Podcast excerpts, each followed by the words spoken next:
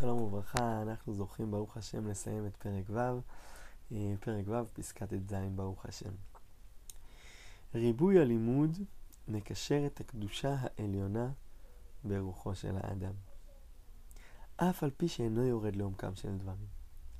הרבה פעמים אנחנו ככה חושבים שכדי באמת לגדול, להתקדש, לעלות לקומות רוחניות עליונות יותר, זה תלוי בהרבה הבנות ותובנות, וככה להעמיק ולהבין מושגים יותר עליונים, ועוד ספרים ככה ללמוד בעמקות, ורק שנבין, ודאי שזה נכון, שככל שמעמיקים וככה מתחדשים תובנות יותר עמוקות ויותר גדולות, וככה הבנתי עוד דבר ועוד דבר, ברור שהנפש מתעלה, שהנשמה מתעלה.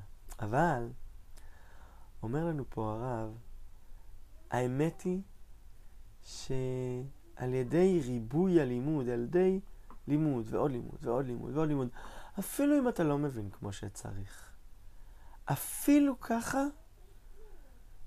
מקשר, הלימוד מקשר את הקדושה העליונה ברוחו של האדם. אתה עוסק בדברי תורה. איך המהר"ל מפורסם? המצוות לימוד תורה אנחנו מברכים האשכנזים לפחות לעסוק בדברי תורה. המצווה היא לעסוק, לאו דווקא ללמוד, להבין, לעסוק, ההתעסקות. ריבוי הלימוד, אפילו אם אתה לא מבין את הדברים עד הסוף, אתה מתקשר אל הקודש. הקודש נכנס לך פנימה, בתוכך, עמוק בתוכך. גם אם לא הבנת, ברור שאם מבינים, זה ככה גדלות, ודאי, מתעלים מאוד, ברור. אבל אפילו אם אתה לא מבין כמו שצריך, אפילו אה, אה, אינו יורד לעומקם של דברים, ולפעמים פועל עליו לטובה עליונה גם כשאינו יודע את הפשט במה שלמד. אדם כל כך רוצה ללמוד, והוא לומד, והוא לומד, וככה, אפילו פשט הוא לא הבין. אה, אפילו פשט לא הבין, אתה יכול לזלזל בזה. מה, לא הבנת פשט מה שכתוב. אבל האמת היא שאדם משתוקק ללמוד תורה ולומד תורה. התורה פועלת עליו, הוא מתחבר בצורה פנימית אל התורה, מתחבר גם רגשית וגם בפועל. הוא מכניס דברי התורה פנימה. הוא עמל בתורה, והתורה נכנסת, והקדושה מתקשרת אליו, והוא וכל חייו מתקדשים. אפילו אם הוא לא מבין. עדיף להבין, אבל אפילו אם הוא לא מבין, כלום. הוא ככה את הפשט לא הבין. אה, בכל זאת, אבל הוא צמא לדבר השם, ללמוד הרבה. הוא מסביר את צמאונו, מסביר את צמאונו בתלמוד מרובה, והנשמה מתעלה. אז גם אם תודעות החיים הפשוטות שלו, הנפש שלו, תודעות החיים הפשוטות, לא מתעלות, כי הוא לא הבין דברים כל כך אה, בעומק, והוא לא הגדיל את התודעה הפשוטה שלו. אבל הנשמה מתעלה, הנשמה מתגדלת.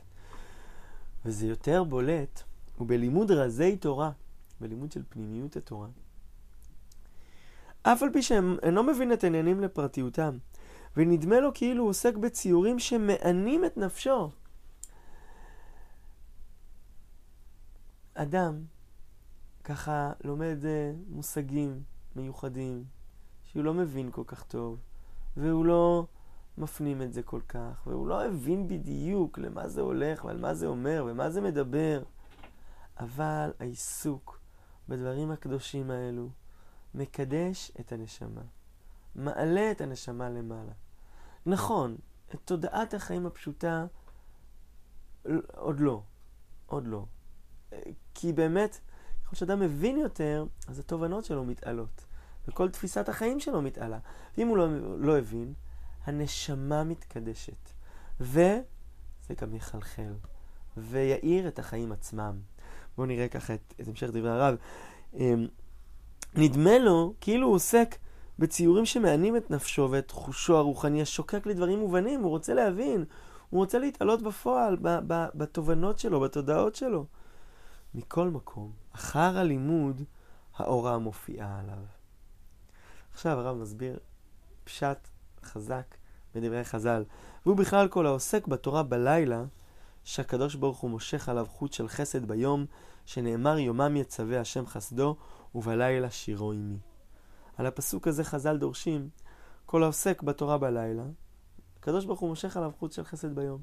מה הפשט? אומר כאן הרב, האדם לומד בצורה של לילה. הוא לא מבין כמו שצריך. הוא לא, הוא לא מפנים את זה בצורה אמיתית כמו שצריך. זה לא, לא בתובנות גדולות ואיזשהו הבנות ש, ש, מאוד מאוד משמעותיות. לא, הוא לא הבין חושך. אבל הנשמה מתעלה, וזה גם ישפיע. חוט של חסד משוך עליו ביום. מתוך העילוי של הנשמה שלו, גם uh, טללי אורה וככה ניצוצות של uh, חיוניות יאיר לו את החיים בפועל. חוט של חסד יימשך אליו ויאיר לו גם את התובנות הגלויות של החיים, את התודעות הגלויות של החיים, את המקום החיוני שהוא נמצא בו. הלימוד תורה, גם בלי ההבנה, מעלה לאין ארוך את עומק נשמתו, וזה יחלחל ויאיר את חייו בפועל. בעזרת השם, שנזכה כולנו להתקדש ולהאיר באור גדול.